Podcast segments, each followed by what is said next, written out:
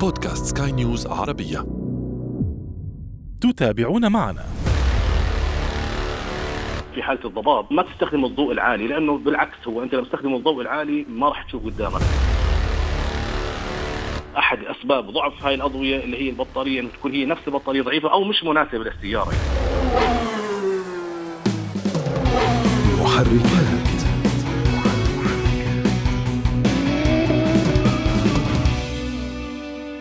أهلا بكم مستمعينا في محركات برنامج البودكاست الذي يهم كل من يقود أي نوع من المركبات أو حتى يجلس فيها. نحن هنا نهتم بتقوية ثقافة المركبات لديكم وفي كل حلقة نفتح أحد الملفات ولا نغلقه قبل أن نصل إلى نتيجة وتوصيات. أعده وأقدمه لكم أنا أشرف فارس عبر أثير سكاي نيوز عربية.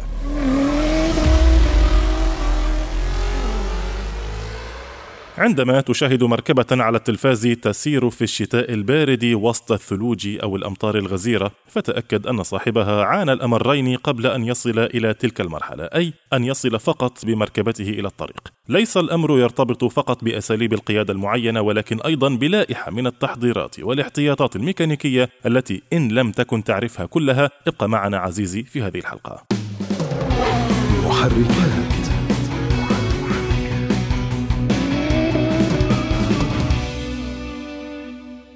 إذا كنت عزيزي المستمع ترى خلال شتائك المطر يسقط أنهارا والثلوج تنهمر مدرارا والصقيع يفترش الأرصفة والأسفلت أحيانا فربما تعرف أو تجهل بعض ما يجب فعله في هذه الظروف. أما إذا لم تكن ابن تلك المناطق وتعتزم الذهاب إليها في فصل الشتاء فأنت بلا شك معني في هذه الحلقة. فأن تستيقظ وتجد مركبتك تسبح وسط نهر جار وسط الطريق أو تقف شامخة في بركة ماء أو تجد الثلوج تغطي المركبة والطريق. تلك وإن كانت مشاهد رومانسية تصلح لصورة تذكارية جميلة. لكن ربما يتفق معي سكان البلاد الباردة أنها أيضا كابوس حقيقي لمن سوف يجلس خلف المقود ويضطر للقيادة في تلك الظروف. ناهيك عن التحضيرات الفنية والميكانيكية الصحيحة للمركبة خلال تلك الظروف والتي تختلف جذريا عن المركبات في البلاد الدافئة للحديث أكثر عن هذا الموضوع نستضيف معنا عبر الهاتف من العاصمة الأردنية عمان السيد سائد النهار الخبير في صيانة وتعديل المركبات. أهلا بك سائد. يا أهلا وسهلا يا مرحبا أهلا وسهلا فيكم جميعا. وكل عام وأنتم بخير في هذا العام الجديد وعام خير وبركة على الجميع إن شاء الله. إن شاء الله. الله يعني بعض الأشخاص ربما يعتزمون الانتقال لفترة قصيرة ربما لفترات طويلة إلى بلد بارد. أنا أتحدث هنا عن تحديدا ربما عن الطلاب عن السياح عن المستثمرين الذين ينتقلون من من دول الخليج مثلا إلى دول أوروبية أو حتى إلى دول بلاد الشام حيث يكون هناك آه، شتاء مختلف عن الشتاء الذي نعيشه أو يعيشونه في دول الخليج.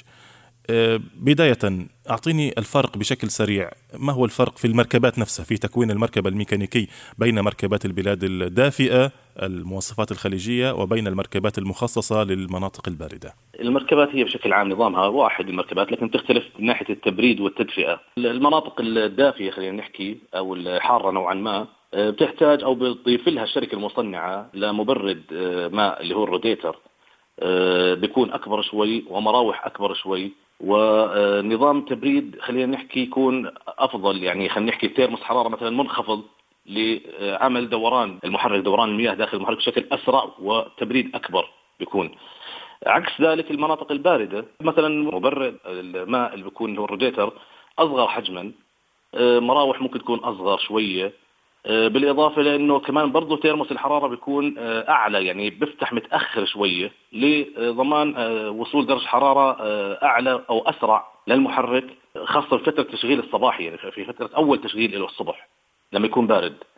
طبعا هذا النظام برضه هو مرتبط بنظام التدفئة الداخلي للسيارة اللي هي الدفايه خلينا نحكي بشكل عام يعني أو باللغة العامية الدفاية الداخلية. آه، الدفاية هي آه، طبعا هي مفصولة عن ال- ال- ال condition بالعادة بتكون. يعني هي ما مش مرتبطة بال condition مباشرة. هي مرتبطة بالتد- بالتدفئة والتبريد تبع المحرك السيارة. نعم آه، الدفاية هي يعني هي عبارة عن روديتر برضه هو صغير أو مشع روديتر بنسميه إحنا باللغة العامية اللي هو المشع الداخلي اللي بيكون عادة بيجي داخل التابلو السيارة وهو مرتبط بنظام المياه اللي طالع من المحرك أو من الروديتر. فعند تدفئة المياه داخل المحرك أو الروديتر لما تدفى طبعا هي بتعمل عملية دورة داخل الدفاية أو داخل روديتر الدفاية بالإضافة كمان يعني. لأنه هي يعني خلينا نحكي لها خطين اللي هو داخل بخط بدخل المياه وخط بطلع المياه. فتعمل زي دورة داخلية لها فبيؤدي إلى آه، عملية السخونة الداخلية للمياه طبعا هي الدفاية عليها بيجي على الروديتر تبعها في مروحة داخلية. يعني خلينا نحكي هي أقسام الدفاية الداخلية أو التدفئة الداخلية.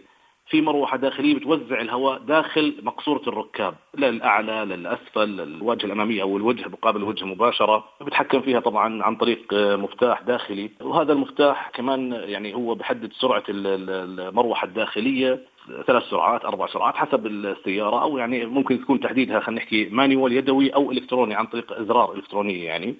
وبالإضافة كمان حتى تحويل أو أو اختيار الحرارة المناسبة داخل غرفة الركاب بيتم برضه عن طريق يعني مانيوال في اجى منها موديلين اللي هو القديم شوية اجى سيخ داخلي يعني مانيوال واجى برضه اللي هو عن طريق صمام إلكتروني آه، بتفتحه وبتسكره عن طريق شاشة إلكترونية في السيارات الحديثة. بما إن دخلنا بنظام التدفئة في فصل الشتاء بالذات لازم نتفقدها قبل ما يعني ندخل في بداية فصل الشتاء لازم نتفقدها لأنه إحنا مثلا طول فترة نتفقد إيش بالضبط فيها؟ مثلا المروحة تبعتها إنه بتكون طول الصيف تقريبا واقفة.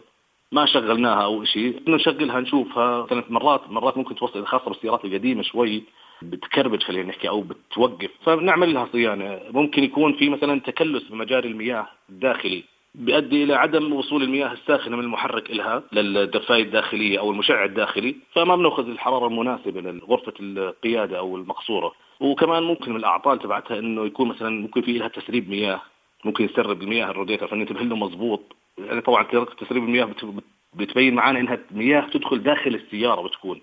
آه فهي المياه ممكن تكون من الروديتر الداخلي. وفحص طبعا اللي هي خلينا نحكي المحولات تبعونها السيخ الحرارة أو الموجه تبعها أو الصمامات الإلكترونية. يعني بشكل عام. طيب أنت هنا سبقني بالحديث عن التحضيرات لتحضير السيارة للشتاء. أنا يعني معلش يعني بدي نعيد النقطة هاي ولو بشيء من من البداية موضوع التحضيرات لأنك أنت انتقلت مباشرة إلى الأعطال التي يمكن أن تصل إلى بعض تلك القطع أنا الآن شخص سوف أنتقل كما قلنا إلى دولة باردة فلنقل بأنني سأشتري سيارة من هناك. لا, لا نقول بأنني سأنقل سيارتي الخليجية.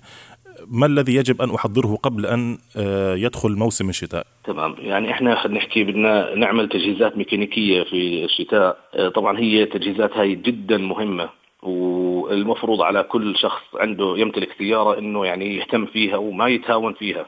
يعني عندنا مثلا أول شيء ممكن نعمله أول شيء فحص الأنظمة الكهربائية كاملة في السيارة اللي هي الأضوية الأمامية، الأضوية الخلفية، أضوية الكشافات، موجه الكشافات، يعني كل شيء كهربائي خارجي أو داخلي يعني نتفقد المنظومة الكهربائية بشكل عام وبشكل سريع. عندك كمان المساحات. مساحات لازم تكون آه، جاهزيتها ممتازة لضمان أفضل رؤية أو مسح على الزجاج الأمامي. خلينا نرجع للخلف شوي اللي هو الزجاج الخلفي. آه، تفقيد نظام إذابة الجليد أو اللي هو ال defrost. آه تفقيده انه يكون يعني شغال 100% طبعا إحنا كمان في عندنا بنرجع لنظام التدفئة مرة ثانية. تفقد التدفئة زي ما حكينا خاصة بعد وقوفها فترة آه بالصيف إنه شغال المراوح. دورة المياه الداخلية شغالة 100% ما في تكلس بالمشع أو الروزيتر ما في إغلاق فيه. طبعا الشغلات المهمة جدا اللي هو الكوشوك أو الإطارات. لازم يعني الواحد يهتم في الإطارات ويهتم في كل المناطق. يعني حسب مثلا في عندنا مناطق غزيرة بالأمطار وفي مناطق ثلجية خلينا نحكي. هسه الإطارات الثلجية لها المناطق المثلجة أو خلينا نحكي طول فصل معظم فصل الشتاء بتكون البلد الثلجية مثلا زي مثلا روسيا ممكن مناطق معينة في ألمانيا فنلندا شيء زي هيك. لها إطارات معينة بتنحط عندهم بحطوها فصل الشتاء. آه، آه، كنا نلاحظها إنها بتكون هي خشنة نوعا ما أو فرزاتها بتختلف عن الإطارات العادية. لضمان أكبر ثبات وتماسك على الطريق أثناء الثلج أو الانزلاقات بالجليد. المناطق اللي خلينا نحكي كثيفة الأمطار يعني ما فيها هذيك الثلوج زي خلينا نحكي مناطق الشرق الأوسط بشكل عام. يعني ثلجها قليل نوعا ما آه، لا لها إطارات أخرى يفضل اختيار فرزات معينة، فرزات اللي طارده للمياه اللي ما بتحشر المياه داخل الفرزات. عشان برضه لضمان أكبر ثبات وعدم الانزلاق على الطرقات أثناء الأمطار الغزيرة. نعم هذا من ناحيه الكوشوك وكمان يعني برضه بهمنا في شغلات كثيرة بالإطار. يعني ممكن خلال حديثنا نحكيها اللي هي ضغط الهواء العمر الافتراضي له يعني مثلا ضغط الهواء لازم يكون مناسب بالشتاء بالحم غير عن البرودة. فرزات بدنا مثلا ننتبه للفرزات وما يكون إنه في اهتراء بالكوشوك أو يعني تشقق أو عمره الافتراضي انتهى. هسه العمر الافتراضي لأي شركة أو لأي نوع من الكوشوك تقريبا يعني بين سنتين لثلاثة بالكثير. حتى لو كانت الفرزه مبينه قدام يعني إنها واضحة إنها جيدة أو كذا لا. لكن هو عمره افتراضي لأنه كونه الكوشوك مصنوع من المطاط وهو بتأثر بالعوامل الجوية المطاط. كما قلت أنت فرزاته عميقة لكن هو في النهاية المطاط يجف بعد فترة من نعم، الاستخدام. نعم بالضبط. بنشف يعني بصير تماسكه على الطرقات خفيف جدا وما في بيكون تماسك بالسيارة 100% يعني بيؤدي إلى انزلاقها بسهولة. آه عندنا كمان آه من التجهيزات بفصل الشتاء يعني تفقد نظام ال brake، نتفقد البريكات آه، ما فيش في تهريب ما فيش كذا، البريكات تكون جيدة، إذا كانت السياره نظام ABS يكون نظام ال ABS شغال يعمل نظام ال ABS لمانع الانزلاق، في كمان آه، الزيوت زيوت المحرك زيوت ال gear. يعني يفضل إنها تتغير في بداية فصل الشتاء لضمان أعلى لزوجة في الزيت. في كمان عندك البواجي وأسلاك البواجي. اللي هي شمعات الاحتراق نعم. شمعات الاحتراق آه، اللي هي خاصة في يعني بتبين معنا أو بين تأثيرها بالذات بداية التشغيل آه، خلينا نحكي الصباحي في بداية لما يكون الجو بارد كثير والسيارة بارده كثير، فإذا كانت قديمة أو اسلاكها مثلا فيهم تهريب بكهرباء أو كذا بتغلب بالتشغيل كثير بتؤدي إلى مشاكل، فيفضل غيارها وتفقد الأسلاك بالذات أسلاك البواجي لأنه إذا وصلهم رطوبة أو هذا بتصير تقطع السيارة وممكن انها ما تشتغل بتغلب. طب سؤال بالحديث عن البواجي، الآن آه، يعني كما نعلم من المعلومات العامة أنك يجب أن آه، تسخن السيارة بما يكفي. قبل الانطلاق بها يعني تعطيها دقيقتين مثلا لكي آه، ينزل عداد ال RPM إلى تحت الواحد. طبعا هذا بنتكلم بشكل اجمالا. في الشتاء يعني أنا لا أعرف أتصور هذا الموضوع خاصه لو كانت درجات الحرارة تحت الصفر.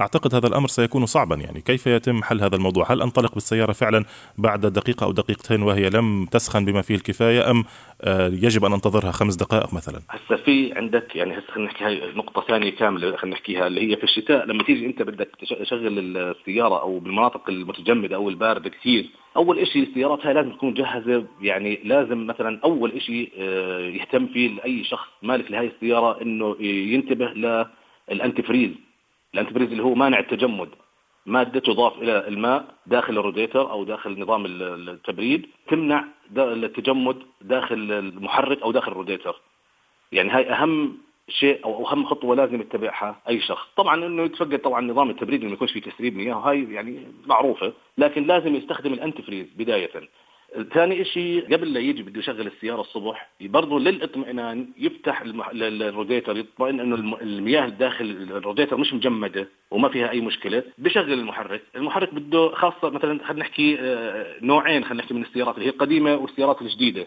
السيارات القديمة تحتاج إلى تدفئة أطول يعني خلينا نحكي يعني مثلا ممكن يعني خاصة إذا كان جو بارد جدا يعني ممكن خلينا نحكي يعني نستنى عليها لغاية خمس دقائق عشان نظام المحرك كله يعني خلينا نحكي القديم يعني يشتغل بالطريقة الصحيحة. أما السيارات الحديثة ما في داعي إنه يعني نطول مثلا 10 دقائق أو خمس دقائق، لا هي يعني من دقيقة إلى دقيقتين بالسيارات الحديثة هي مصممة إنها تتحمل أعلى درجات سواء بالحم أو بالبرودة. فهي مصممة إنها تتحمل هذا الوضع فيعني السيارات الحديثة إذا بتلاحظ حتى يعني اللي راكبين سيارات حديثة بتلاقي إنه مثلا أول ما بتشغل ما بتقعدش دقيقة بتلاقي الأرض زي ما حكيت أنت بيكون مثلا واحد أو 11 أو يعني فوق الواحد شوي صغيرة خلال دقيقة بتلاقيه نزل. نعم هو فعليا بعض السيارات خلال 30 ثانية. بالضبط. طب أنا عندي عندي سؤال. أنت تحدثت منذ قليل عن استبدال الزيوت. هذه نقطة في غاية الأهمية. أنت ذكرت عن السوائل ذكرت إضافة الأنتيفريز إلى ماء التبريد. آه، سأسألك هنا عن الزيوت وعن ال antifreeze في نفس الوقت. هل إضافة ال antifreeze سوف تضر بالمحرك بعد انتهاء الشتاء يعني في الفصول الحارة؟ هل يجب أن أفرغ الماء وأضيفه مرة أخرى أضيف الماء المناسب؟ لا لا ال antifreeze هو أصلا يعني آه، نفس مادة ال antifreeze خاصة في ال antifreeze خلينا نحكي يعني حديثا أو يعني من السنين يعني مش مش قديمة كثير. ال anti صاروا يضيفوا له مادة كمان هي خافضة لدرجة الحرارة حتى في المناطق الحامية يعني أو يعني خلينا نحكي مش البارده كثير. وفي مواد كمان تضاف إلى الماء يعني صارت تطلع مواد جديدة بتضاف إلى الماء آه، داخل الروزيتر بالإضافة حتى لل antifreeze لو كان ال antifreeze موجود ما بتضر. تضاف للماء اللي هي بتساعد على تخفيض درجة حرارة الماء أو عدم سخونته بسرعة. خاص هاي تضاف بالمناطق الحارة. طيب جيد. هذا فيما يتعلق بال antifreeze فيما يتعلق بالزيت. آه، كل سيارة لها زيتها. كيف سأعرف أنا زيت المناسب لسيارتي لفصل الشتاء؟ الزيت المناسب يعني إجمالا في فصل الشتاء أي سيارة مصنعة دائما تلاقي لها يعني مثلا قياسين أو ثلاث قياسات من الشركة بس بالأرجح قياسين يعني بتقول لك يا بتحط القياس الكذا أو القياس كذا. فهو يفضل الرجوع إلى كتيب أو كتالوج الشركة المصنعة لهذه السيارة لأنه كل محرك له زيته الخاص فيه. أو درجة قياس له الزيت 10 40 25 35 اللي هي قياس الزيت كمان لزوجة الزيت لها دخل كبير. فأنا إجمالا إجمالا في المناطق الباردة بتلاقيهم بحطوا قياس منخفض. كل سيارة زي ما حكينا لها قياس آه، معين بكون محدد من الشركة. الشركة الصانعة هي اللي بتحدد شو القياس المناسب لكل محرك. يعني طبعا من ضمن دراساتهم وتجاربهم. بالإجمال بتكون درجة الزيت بالصيف كل سيارة مثلا بتكون بالكتالوج تبعها لو تطلع عليه مضبوط بتلاقي مثلا قياسين زيت مثلا في فصل الشتاء وفصل الصيف. في المناطق الحارة لها قياس معين وفي المناطق الباردة لها قياس. هذا يعني إذا في تم خيارات حتى لو حطيت الزيت يعني فصل الشتاء أو صيف بس هي مثلا كشركة بتنبهك إنه يفضل إنه يكون تحط هيك بالصيف وتحط كذا بالشتاء. بفصل الشتاء بنلاحظ إنه بيكون القياس يعني منخفض اللي هو لزوجته عالية بتكون أعلى والزيت بتحسه أخف. طبعا هذا بيكون لسبب معين اللي هو لما يكون الدنيا برد كثير ويكون الزيت يعني ثقيل أو حركته بتكون بطيء أبطأ من فصل الصيف لما يكون الدنيا باردة. فبكون يعني زي زي ما تحكي متجمد نوعا ما. هو ما بتجمد بس إنه يعني بيكون ثقيل أو ثقل أو مع البرد بتصير حركته بطيئة. فيفضل يحط زيت نوعية خفيفة آه، أخف من اللي بنحطه بفصل الشتاء. بفيد طبعا أول شيء بفيد إنه أول ما تشغل السيارة بتكون حركته داخل المحرك أسرع وتوزيعه نعم وتوزيعه داخل المحرك أسرع لضمان أكبر أمان للمحرك وأكبر آه، كمية لزوجة تنتشر بالمحرك بسرعة كبيرة. طيب آه، معلش أنا آه، سأطرح لك سؤال ربما يعني تحدثنا عنه منذ قليل لكن يعني بشكل إجمالي، لكن ماذا لو كنت أنا سأحضر إلى تلك البلاد الباردة سيارتي من البلاد الحارة. يعني بالعربي هيك أنا واحد عايش بالخليج وبدي أرجع على الأردن مثلا وبدي أجيب معي سيارتي الخليجية. ماذا يجب أن أحضر بها؟ هل أتركها كما هي ولا أغير آه، الراديتر وأغير المراوح وماذا أفعل؟ لا ما مش مش شرط أنه تغير المراوح. ممكن يعني بنغير ال thermos الحرارة مثلا. مثلا تكون أنت جاي من منطقة حارة لمنطقة باردة بنحط thermos حرارة درجة حرارته أعلى شوي يعني يفتح متأخر شوي. يعني ما في داعي إني أنا أتكلف إني أحط مراوح وراديتر ولا لا ما في داعي. لو العكس مثلا أنت بدك من مناطق آه، باردة مستورد مستورد سيارة من أمريكا مثلا أو من أوروبا. نعم. آه لا يفضل طبعا انك مش يفضل حتى لازم يعني لأنه ما راح السيارة ما تتحمل. نظام التبريد فيها لازم يتغير اللي هو تحط المراوح الأكبر روديتر أكبر بيكون مثلا عدد الخلايا الداخلية أكبر آه ويكون روديتر مثلا أعرض أو أكبر حجما. المراوح أكبر عشان تلحق على تبريد السيارة ما ما يصير في حميان أو سخونة للسيارة في المناطق الحارة. طيب جيد. بدي أسألك عن أنواع السيارات. سأترك سيارات الديزل لاحقا لأنها ليست منتشرة لكن أه، ما يهمني هنا ما يهمني سيارات ال hybrid والسيارات الكهربائية. هذه منتشرة كثيرا أه، في بلاد الشام وفي أوروبا والكثير من الناس لا يعرفون التعامل مع هذه السيارات خاصة في أجواء الشتاء ولا يعرفون حتى التعامل معها لو تعرضت لا قدر الله إلى الأمطار الغزيرة. كيف نتعامل مع هذه المركبات تحديدا؟ ال hybrid يعني هي فيها نظام بنزين وكهرباء خلينا نحكي مع بعض.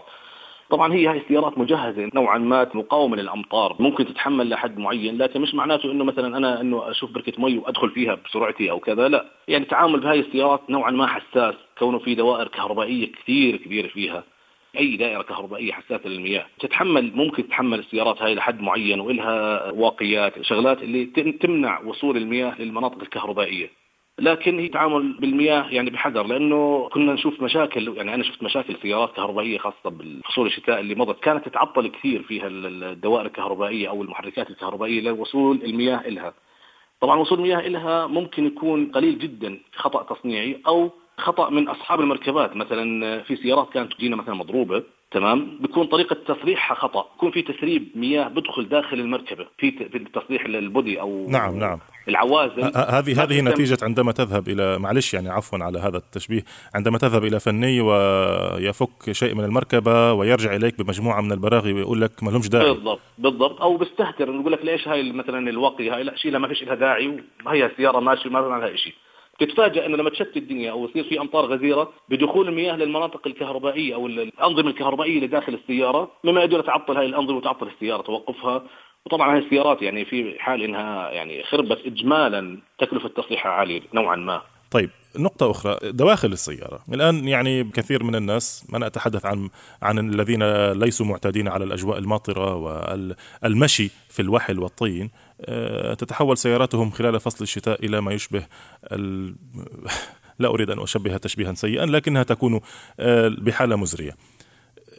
كيف يمكن أن نحافظ على دواخل السيارة؟ أعلم هذا ليس في صلب اختصاصك هو موضوع متعلق بالزينة أكثر لكن يعني ربما لديك بعض النصائح للمحافظة على دواخل السيارة. دواخل السيارة يعني إحنا هسه السيارات معظم خاصة السيارات الجديدة بتلاقيها من جوا الأرضيات بالذات الأرضيات الداخلية بتكون يعني آه، موكيت طبعا فصل الشتاء الأفضل إنه نحط لها مثلا خلينا نحكي كداخلية سيارة نحط لها الأرضيات الداخلية اللي هي الكوشوك المطاطية. لعدم تسريب المياه لما الشخص يدخل على السيارة ويطلع من السيارة يعني بده يدخل معه مثلا على حذاء بعيد المستمعين أو يعني كمية مياه خلينا نحكي. فما تدخل على الداخلية الأصلية تبعت السيارة اللي هي الموكيت. طبعا بتصير مزعجة بتصير لها ريحة وبتصير كذا وبتوسخ. أما الأرضيات المطاطية أو الكوشوك طبعا لازم نحطه في فصل الشتاء لحماية داخلية السيارة. كمان التنظيف آه، يعني خلينا نحكي العناية بتنظيف داخلية السيارة باستمرار خاصة فصل الشتاء يعني ما نهملها يعني إنه مش بس بالصيف بننظف إحنا إنه يعني لا برضه بالشتاء المفروض نهتم فيها. طب عندي عندي سؤال آخر.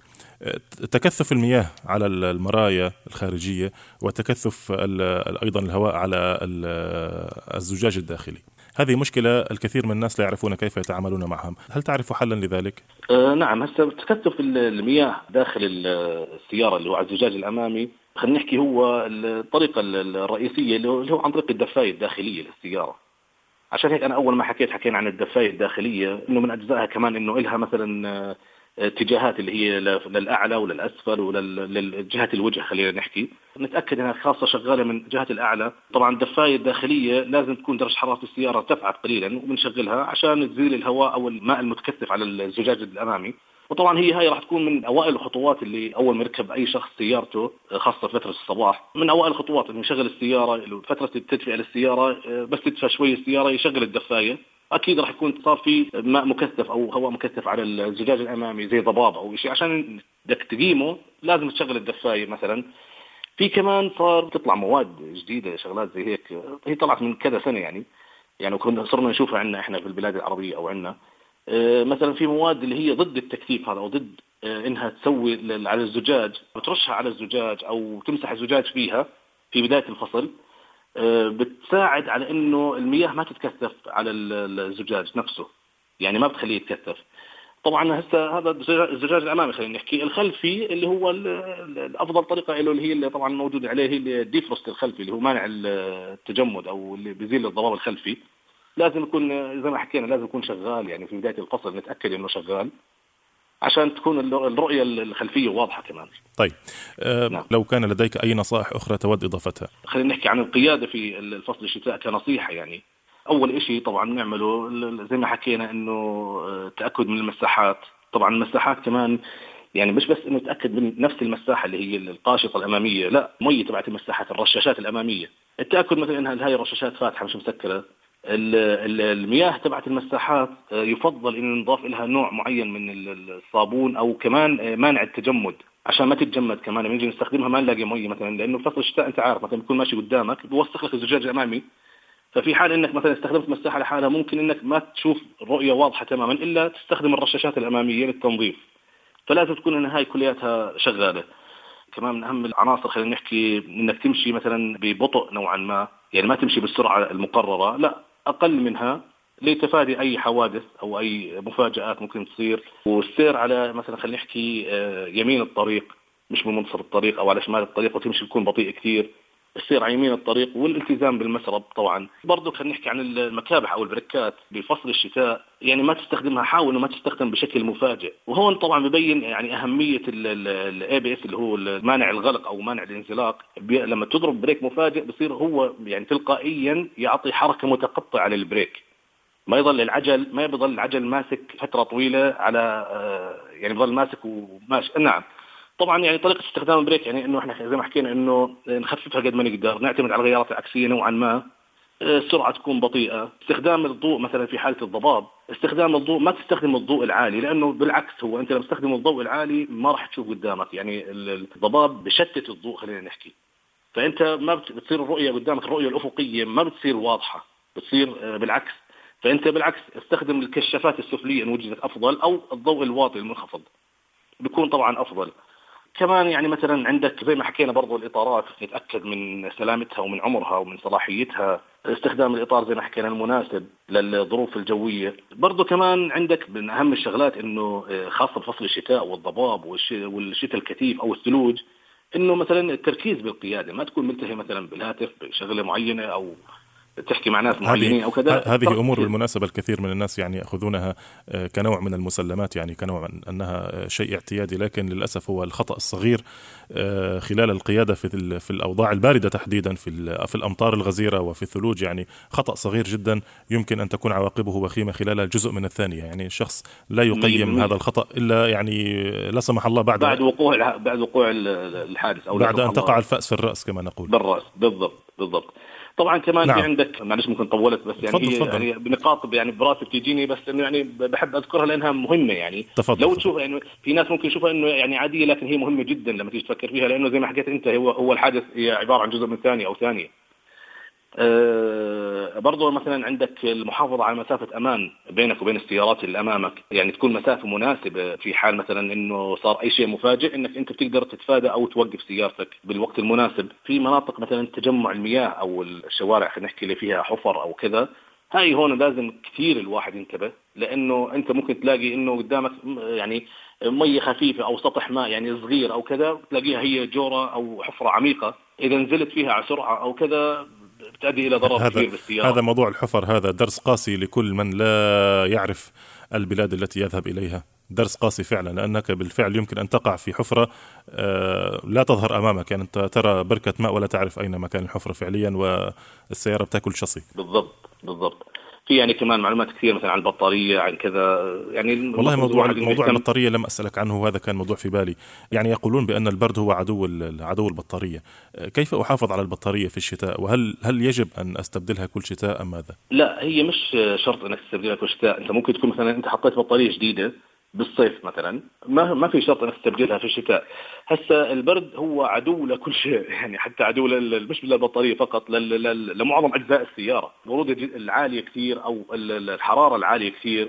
ثنتين مضرين للسيارة يعني. فالبطارية يعني من الأجزاء الرئيسية لأنه البطارية إحنا بنحكي عن شيء يعني مثلا كهربائي وإحنا قاعدين نستخدم في يعني فصل الشتاء خلينا نحكي أنظمة كهربائية أكثر من فصل الصيف أو فترة استخدامها أطول بتكون كالأضوية الأمامية الخلفية الدفاية تدفئة الكراسي إذا كان في دفايات كراسي أو كذا. فهي يعني كلها تعتمد على كهرباء السيارة وعلى نظام كهرباء السيارة اللي هو مرتبط رئيسيا في البطارية والدينامو. أي بطارية عمرها الافتراضي من سنتين لثلاث سنوات تقريبا. يعني خلينا نحكي لما توصل إنه عمرها صار أكثر من سنة ونص سنتين لا لازم نتأكد من البطارية 100% آه، في حال إنه مثلا نتأكد خلينا نحكي كشخص عادي بده يتأكد مثلا من بطاريته ممكن إنه يعني بسهولة يتأكد يعني مثلا بوديها على كهربائي مختص يعني ما بتستاهل يعني كل عملية فحصها ما بتستغرق أكثر من خمس دقائق يعني. بحط عليها جهاز معين بفحص قوة البطارية أو شحن الدينامو. إذا كانت مثلا تعطينا آه، يعني خلينا نحكي من آه، يعني فوق ال 12 ونص ل 13 فولت جيدة خلينا نحكي أو تعبئة الدينامو جيدة خلينا نحكي. بس إذا تحت ال 12 ونص لا في خلل معين لازم ننتبه له ولازم نغيرها.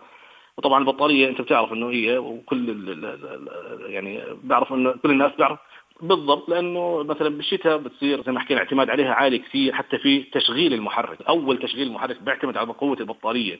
إذا كانت ضعيفة ما راح يشتغل المحرك إذا كانت قوية بيشتغل. طبعا إحنا زي ما حكينا نتاكد من من سلامتها يعني وممكن نفحصها مثلا إنه فحص يعني خلينا نحكي مبدئي إنه مثلا السياره وهي طافية اضوي الأضوية الأمامية أو جميع الأضوية اللي بالسيارة. بعدين شغل السيارة إذا لاحظت أن الأضوية قويت أو اختلفت بشكل ملحوظ ممكن أنها تكون أحد أسباب ضعف هاي الأضوية اللي هي البطارية إنه تكون هي نفس البطاريه ضعيفة أو مش مناسبة للسيارة يعني. وعندنا كمان مثلا آه، البطارية بما ان سيرتها نتأكد بفصل الشتاء زي ما حكينا لازم تكون قوة الكهرباء يعني مناسبة أو ممتازة بالسيارة. نتأكد من الكيبلات الكوابل تبعون البطارية اقطاب البطارية. يعني تاكد إنه ما يكون عليهم تكلس أو يكون عليها مادة اللي هي بتتكلس اللي هي عازلة تعزل الكهرباء. طيب, طيب سؤال على... هذا هذا لو كان موجودا ماذا أفعل؟ هل لا. أنظفه بنفسي أم أخذه إلى شخص مختص؟ سهل لا لا لا سهل تنظيفه إحنا عادة إحنا بننظفه يعني بنفك الكيبل وأسهل طريقة لتنظيفه اللي هي خلينا نحكي أي شخص بالبيت بيقدر يسويها إنه يفك الكيبل ويحطه بمي آه، يعني ساخنة جدا أو كانت تغلي أو كذا أو بدير عليه المي الساخنة كله هذا بينزل لحاله واذا مثلا شافوا إنه شوي ظل نتفة ممكن يعني بأي أي شيء لو لو حتى لو كانت فرشايه أسنان يعني خربانه ما بستخدمها ممكن يعني بثواني إنه يشيل كل المواد بعد المي الساخنة. لكن مي ساخنة فقط وليس آه، ماء قلوي أو acidي اليس كذلك؟ لا لا لا لا لا. ماء القلوي لا لا بيخرب بالعكس. لكن الماء الساخنة هي أفضل طريقة وأسرع طريقة يعني وسهلة جدا وكل أي واحد بيقدر يسويها. هاي الكيبلات وكمان مثلا البطارية لازم تكون ثابتة في مكان. معين مخصص لها في ناس مثلا يعني ممكن إنها تستهتر في تثبيت البطارية. البطارية لها آه، قاعدة معينة لازم تكون ثابتة فيها ومحكمة بالتثبيت. البطارية أول شيء لا سمح الله إذا انقلبت داخل السيارة. البطارية تحتوي على مواد تفاعلها عالي جدا مع الحديد. مثلا هي أول ممكن شغلة، شغله ثانية ممكن البطارية يعني إذا إذا لا سمح الله تحركت من محلها أو انقلبت بتسوي شرط بالسيارة ممكن يؤدي إلى اشتعال السيارة بالنهاية يعني. إذا وصلت أمور يعني كبيرة. آه. فتثبيت البطارية شيء رئيسي، ممكن أنت مثلا البطارية إذا تحركت من محلها تضرب زاوية معينة بالمكان اللي هي فيه أو شيء يؤدي إلى ثقبها أو كسرها. نعم هناك في بعض السيارات هناك مواسير حديد مجاورة للبطارية. نعم. أو زوايا معينة بالسيارة يعني. ممكن تكون مثلا جنبها زاوية معينة بس هي داخل الزاوية. لما تتحرك تطلع لبرا أو كذا من محلها تضرب بهاي الزاوية وتنكسر. تنكسر خلاص يعني باعتبار إنه نزلت الاسيد الداخلي اللي فيها أو المحتوى الداخلي. بتضر السيارة وبتضر البطارية. يعني هاي الشغلات ممكن الناس يعني تشوفها إنه هاي البطارية هيها محلها وخلص مش مشكلة ما بتتحرك. لا لو أي واحد نزل بأي جواره ممكن البطارية تنط من محلها. امم صحيح صحيح. أو أو حتى أسرع على على المطب أو ما إلى ذلك. طيب أنا أنا جدا شاكر لك على هذه المعلومات الوفية. يعني أستاذ يعني سائد أنا لم أرغب في مقاطعتك رغم أننا يعني تخطينا الوقت لكن صراحة الحوار كان جميل وكان من الخطا إيقافك صراحة. الله يخليك الله يسعدك. أشكرك جزيل الشكر. كنت معي في هذه الحلقة المختص في صيانة وتعديل المركبات السيد سائد النهار. كنت معنا من العاصمة الأردنية عمان. مرة أخرى شكرا لك سيد سائد. العفو العفو لكم وشكرا لكم. والله يعطيكم ألف عافية وشكرا لك أخي أشرف. عافاك الله. محركات.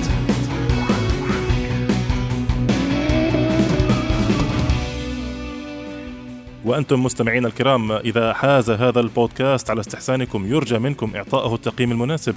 وإذا كانت لديكم أي تعليقات أو تحسينات يسعدنا دائما أن نستقبل تعليقاتكم وتحسيناتكم دائما في رسائلكم عبر منصاتنا المختلفة أو في التعليقات أسفل هذا البودكاست. طبعا إذا كان ذلك متاحا في هذه المنصة. مستمعينا الكرام تابعونا دائما وأبدا عبر جميع منصات سكاي نيوز عربية وليس فقط عبر هذه المنصة. في الإخراج الفني كان معي أيدي طبيب. في الإعداد والتقديم كنت معكم محدثكم أنا أشرف فارس. مرة أخرى نشكركم على حسن المتابعة. دمتم دائما وأبدا في أمان الله. مع السلامة.